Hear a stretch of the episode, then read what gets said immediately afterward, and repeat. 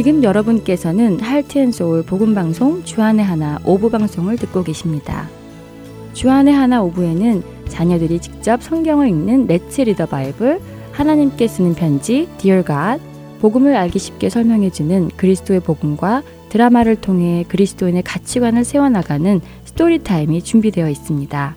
먼저 Let's Read the Bible 함께 하시겠습니다.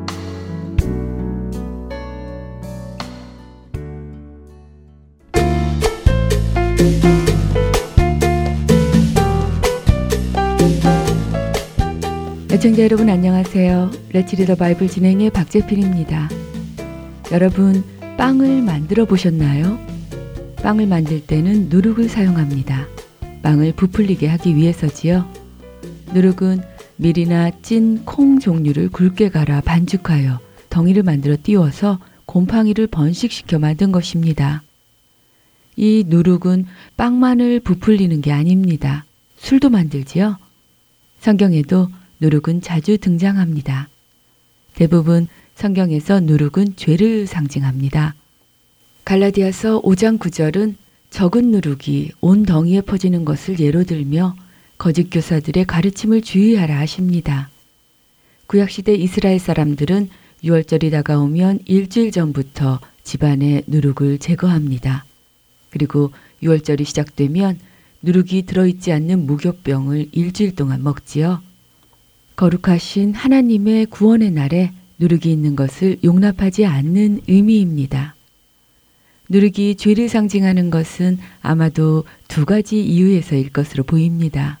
첫째는 누룩이 곰팡이이기 때문일 것이고 두 번째는 누룩은 물질의 원 모습을 변화시켜 원 모습보다 크게 보이게 하기 때문일 것입니다. 거짓된 모습이라고 할 수 있겠지요. 때때로 누룩을 많이 넣은 빵은 커다란 빵처럼 보이게도 됩니다.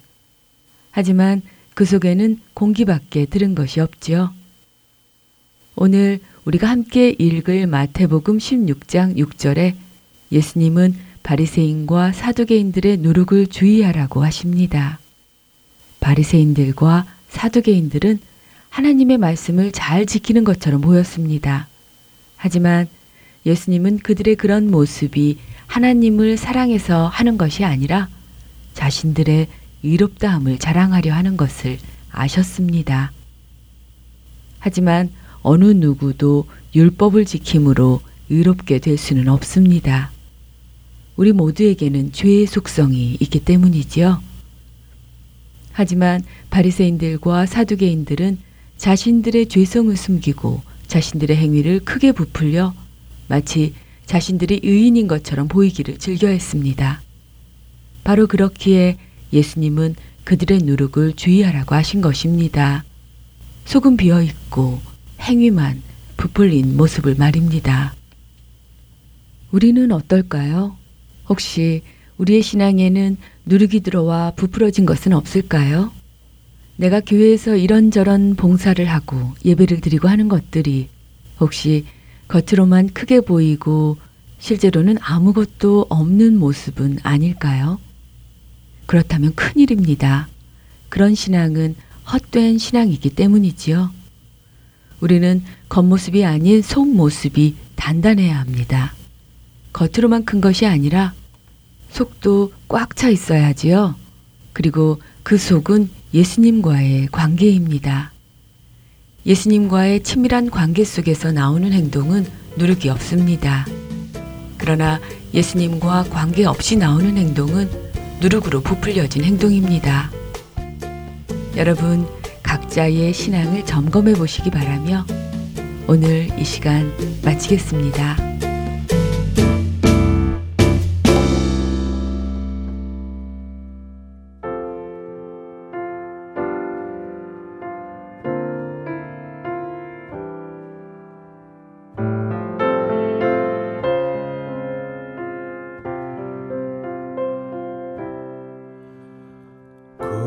주와 함께 나 죽었으니 구주와 함께 나 살았도다. 영광의 그날에 이르도록 언제나 주만 바라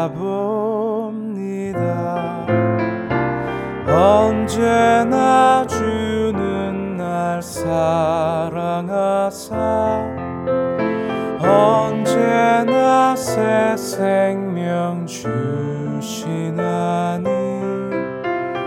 영광의 그날에 이르도록 언제나 주만 바라봅니다. 마음속에 시험을 받을 근심이 있을 때에 주께서 그때도 같이 하사 언제나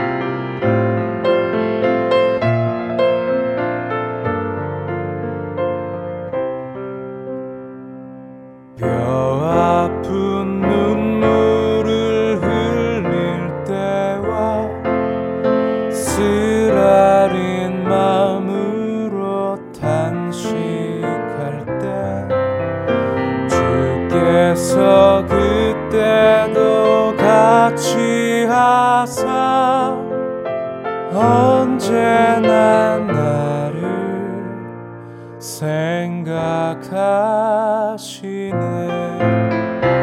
언제나 주는 날 사랑하사 언제나 새생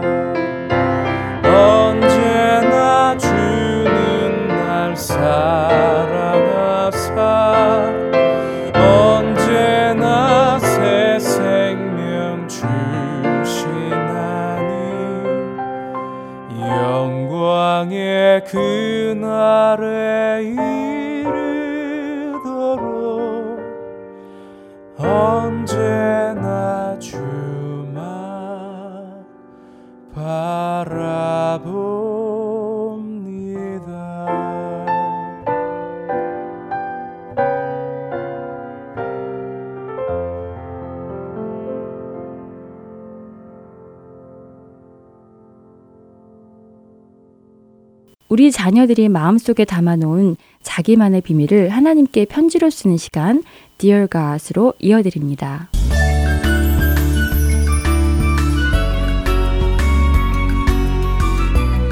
사랑하는 예수님, 오늘 교회 학교 수련회를 마치고 집으로 돌아와 이렇게 기쁜 마음으로 하나님께 편지를 쓰네요. 3일 동안 있었던 수련회는 참으로 은혜롭고 즐거웠어요. Daniel and Babylon Faith by Choice라는 주제로 다니엘에 대해 배웠는데요. 저는 어느새 다니엘의 팬이 되어 버린 것 같아요. 다니엘 정말 멋진 선지자이자 리더였어요. 다니엘이 이렇게 훌륭한 사람이었는지 전에는 몰랐는데요.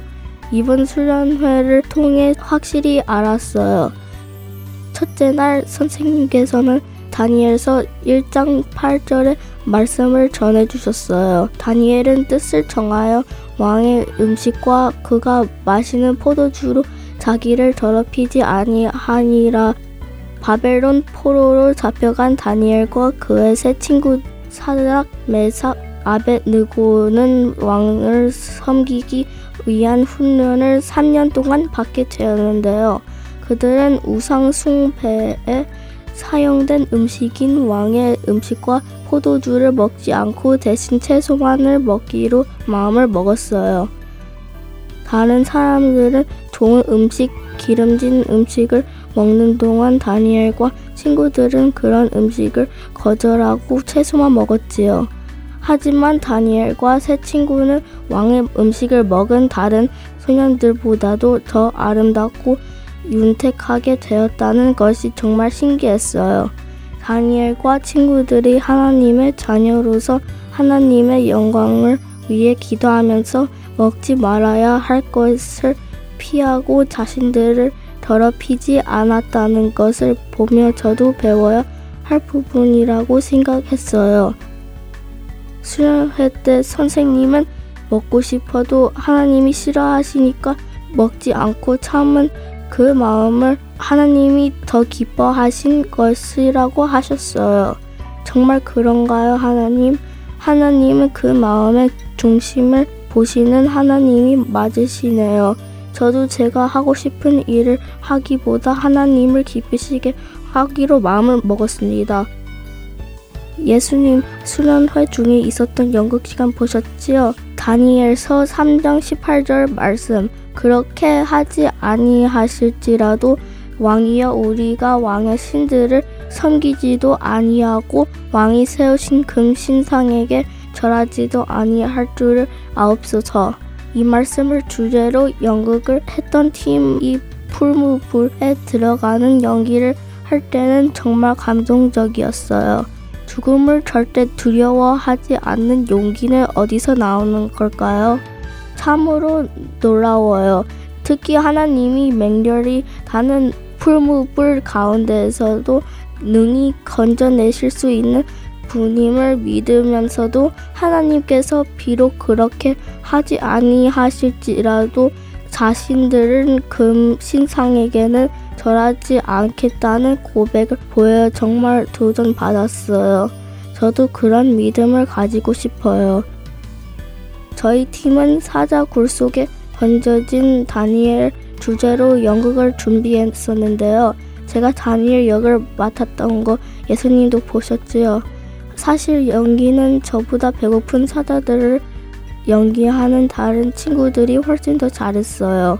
그런데 그렇게 배고픈 사자들의 입을 하나님께서 천사를 보내 어, 막아주신 것을 보며 하나님의 보호하심을 다시 한번 느꼈어요.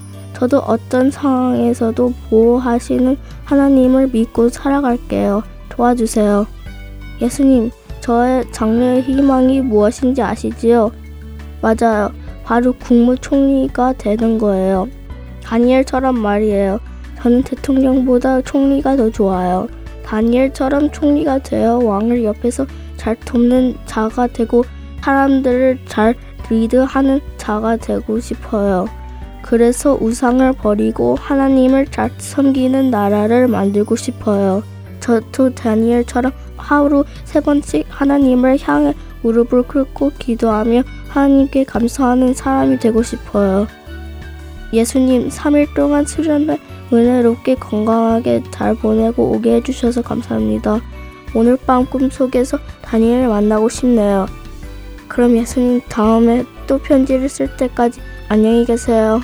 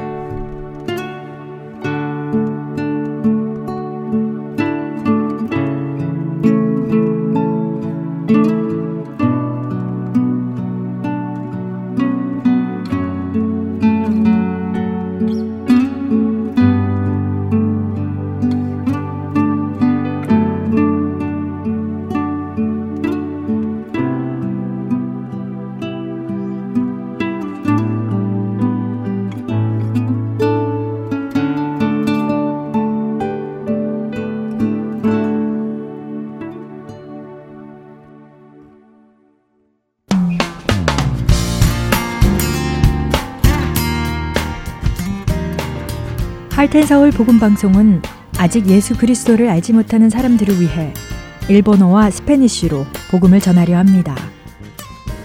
어둠 속에서 빛을 찾지 못하는 그들에게 참 빛이신 예수 그리스도의 복음을 전하는 이 사역에 번역으로 동참하실 분들은 하텐 서울 복음 방송 전화 602-866-8999로 연락 주시기 바랍니다.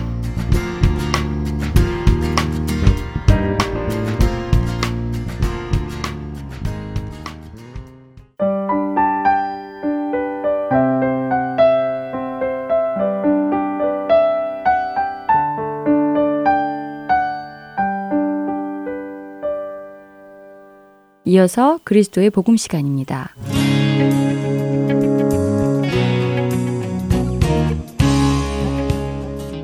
애청자 여러분 안녕하십니까? 그리스도의 복음 진행의 최승진입니다. 우리는 지난주 6월절과 6월절 어린 양이 가지고 있는 특징에 대해서 나누었습니다. 오늘은 예수님이 6월절 어린 양이신 것을 증명하는 사실을 살펴보겠습니다. 먼저 출애굽기 12장 46절의 말씀을 읽어보겠습니다. 한 집에서 먹되 그 고기를 조금도 집 밖으로 내지 말고 뼈도 꺾지 말지며 이번에는 민수기 9장 12절 말씀을 읽어보겠습니다. 아침까지 그것을 조금도 남겨두지 말며 그 뼈를 하나도 꺾지 말아서 유월절 모든 율례대로 지킬 것이니라. 두 말씀 모두 뼈를 꺾지 말라고 하시는 말씀입니다.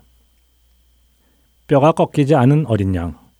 이 부분이 예수님과 어떤 연관이 있다고 생각되십니까? 예수님은 십자가형을 받고 죽임을 당하셨습니다. 이 십자가형을 진행할 때 다리를 부러뜨린다고 합니다. 기억하십니까? 예수님이 십자가에 달리셨을 때 그 양옆에 함께 달린 강도들이 있었습니다. 그때 군인들은 함께 양쪽에 달린 강도들의 다리뼈를 꺾었지만 예수님은 이미 죽으셨기에 꺾지 않았지요. 이것은 6월절 어린 양의 고기를 먹을 때 그 뼈를 꺾어서는 안 되는 것과 함께 시편 34편 19절과 20절의 말씀이 이루어진 것을 의미합니다.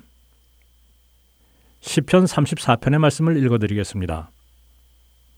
의인은 고난이 많으나 여호와께서 그의 모든 고난에서 건지시는도다. 그의 모든 뼈를 보호하시며 그 중에서 하나도 꺾이지 아니하도다. 이 외에도 예수님이 6월절 어린 양이신 것을 증명하는 사실은 많습니다. 죽음의 신을 피하기 위해 어린 양의 피를 문 좌우와 문방 위에 바르는 것을 상상해 보겠습니다. 이렇게 피를 바르면 십자가 모양으로 예수님께서 십자가에 피 흘리신 것과 같은 모양입니다. 그리고 그 피로 인해 죽음이 넘어가는 것처럼 우리가 예수 그리스도를 믿음으로 인해 죽음을 피해 영생을 얻는 것. 이 모든 것들이 예수님께서 바로 하나님의 어린 양이신 것을 말씀하시고 계시는 것입니다. 단순히 상징적인 의미만이 아니라 실제로 어린 양으로 제물이 되셨다는 말씀입니다. 그분이 실제로 제물이 되어서 그 살이 찢기고 피가 흘려지고 그 몸이 우리에게 생명을 주는 양식이 된 것입니다. 흠도 없고 점도 없는 그 어린 양의 피가 흘려짐으로 인해 우리의 죄로 인해 원래의 상태에서 마이너스 된 것이 플러스가 되었습니다. 그분의 피 흘리심으로 인해 죄가 사하여졌고 그분의 죽으심으로 인해 죄의 권세가 심판을 받았고 그분의 부활하심으로 인해 사망이 생명으로 옮겨졌습니다. 예수님께서 6월절 어린 양이 되시기 위해 생명의 떡이 되시기 위해 이미 계획되어져 있었던 것이고 또 필요한 것이었다는 것을 말씀을 통해 확인할 수 있습니다. 어느 것 하나 의미 없이 하지 않으시는 하나님의 경륜을 다시 보게 됩니다. 성경은 하나님께서 자기 백성을 구원하시기 원하심을 말씀해 주시고 그 구원의 계획을 얼마나 철저하게 준비하셨고 성경 안에서 그 구원의 약속을 시작부터 끝까지 이루어 가시는지를 보여주시는 책입니다. 우리가 정말 구원에 대해 영원한 생명에 대해 깨닫고 알게 된다면 우리는 그 증거로 성경을 더욱 가까이 하게 될 것이라 믿습니다. 이번 한 주간도 성경 말씀을 통해 주님의 구원의 계획을 더욱 깊이 알아가는 저와 여러분 되기를 소망하며 그리스도의 복음 여기서 마치겠습니다. 다음 주에 다시 찾아뵙겠습니다. 안녕히 계십시오.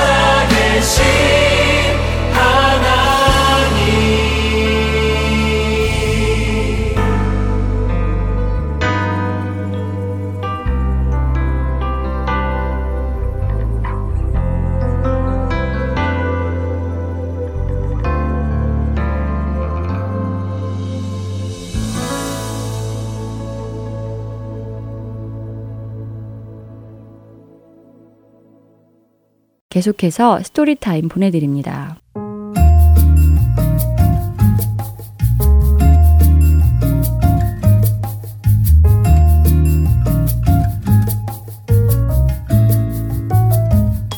애청자 여러분 안녕하세요. Story Time 진행의 최소영입니다.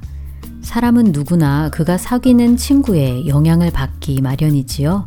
그것이 좋은 것이든 나쁜 것이든 가까이 하는 친구의 영향을 받습니다.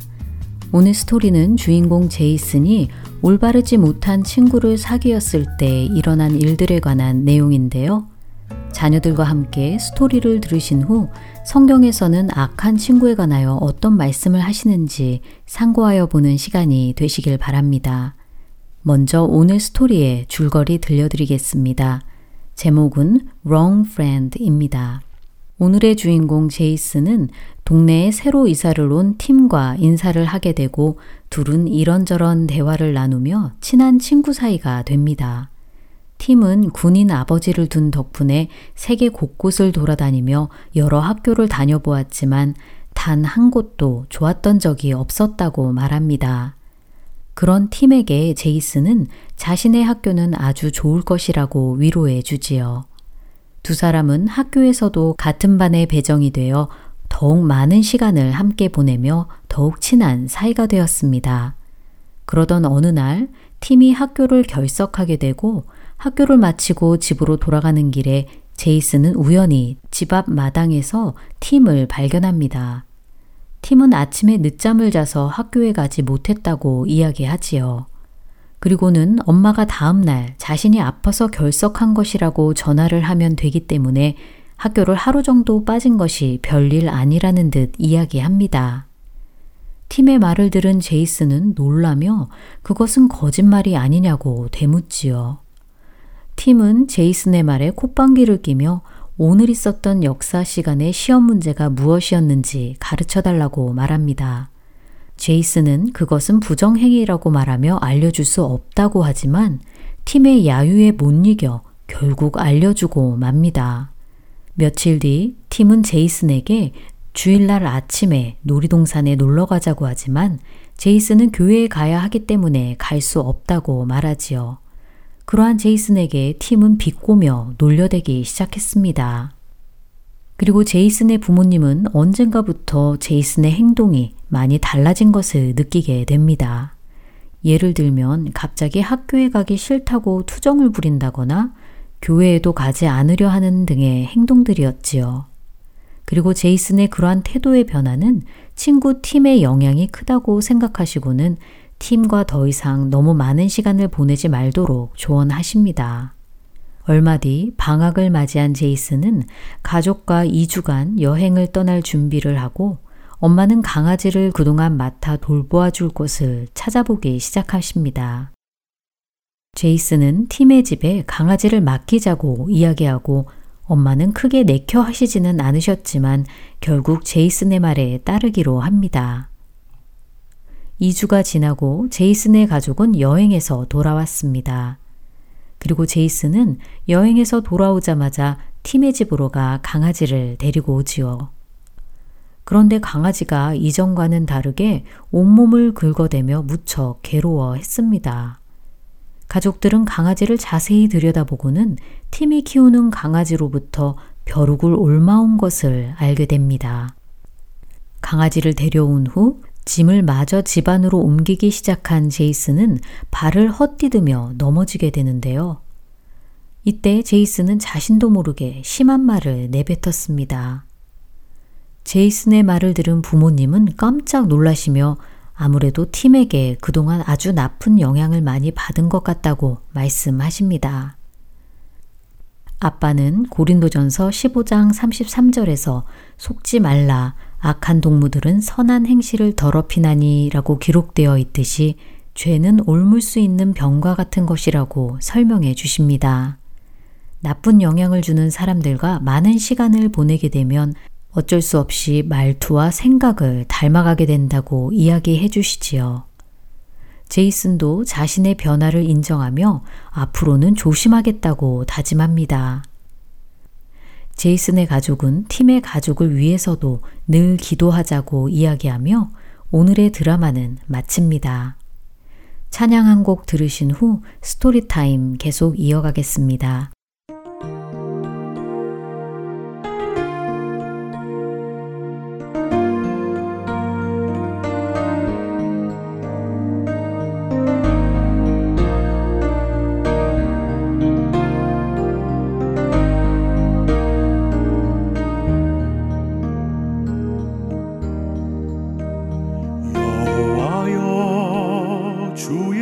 말씀을 묵상함이 내 영혼에 심히 좋은 아이다.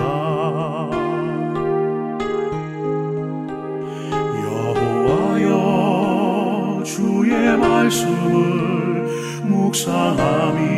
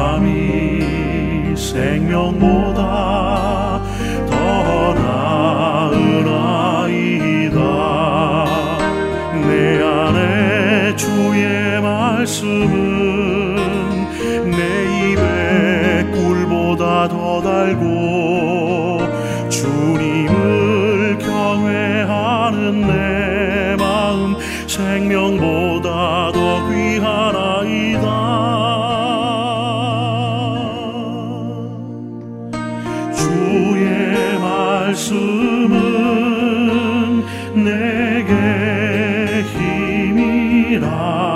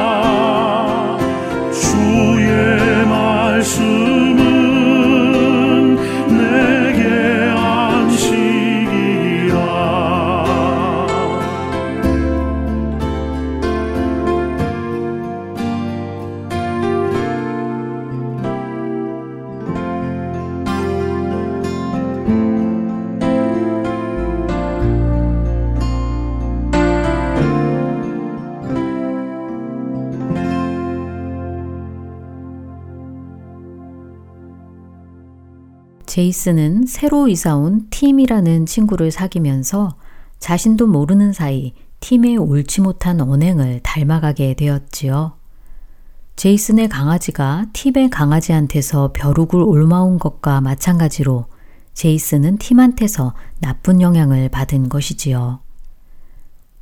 올바르지 못한 친구로부터 받는 나쁜 영향은 우리의 영적인 부분에까지 미치는 것이기에 성경은 악한 친구를 멀리 하라고 단호히 말씀하십니다. 고린도전서 15장 33절에서는 속지 말라.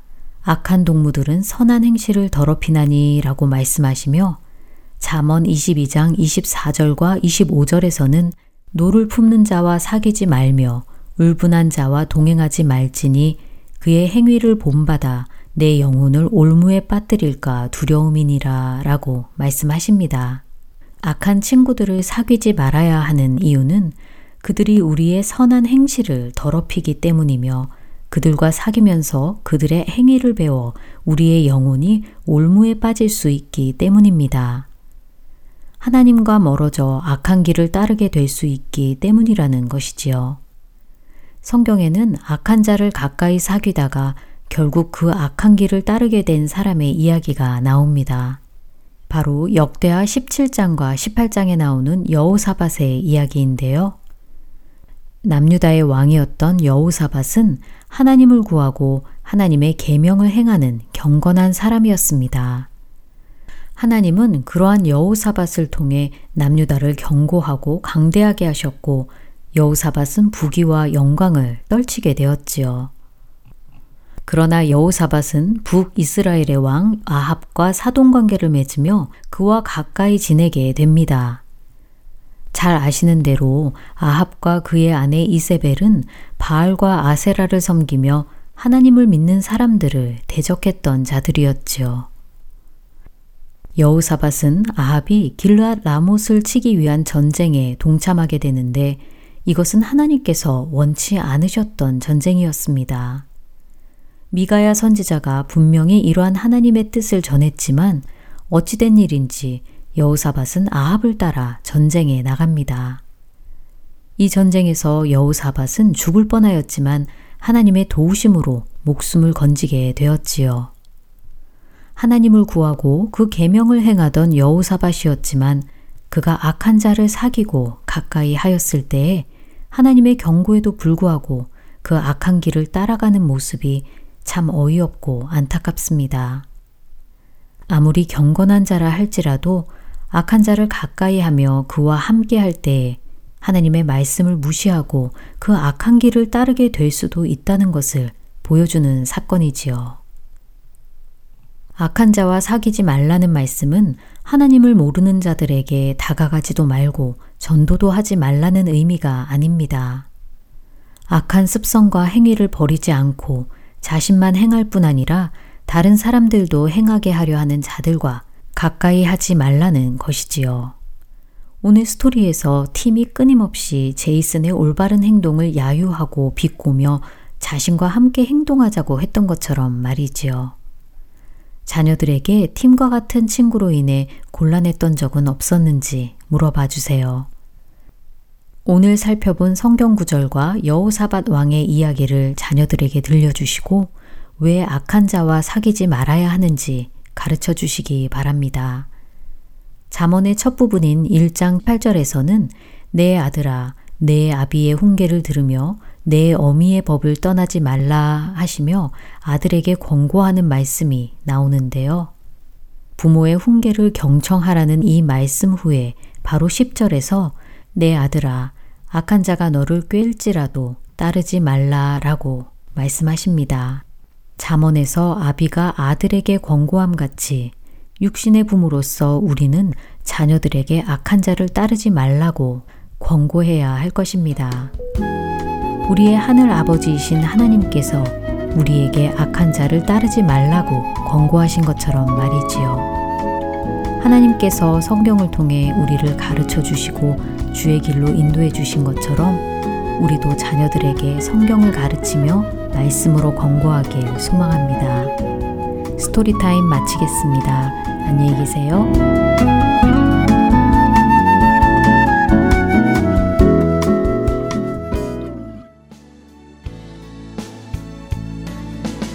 주안의 하나 오부 준비된 모든 순서는 여기까지입니다. 애청해주신 여러분들께 감사드립니다. 다음 시간에 다시 찾아뵙겠습니다. 안녕히 계세요.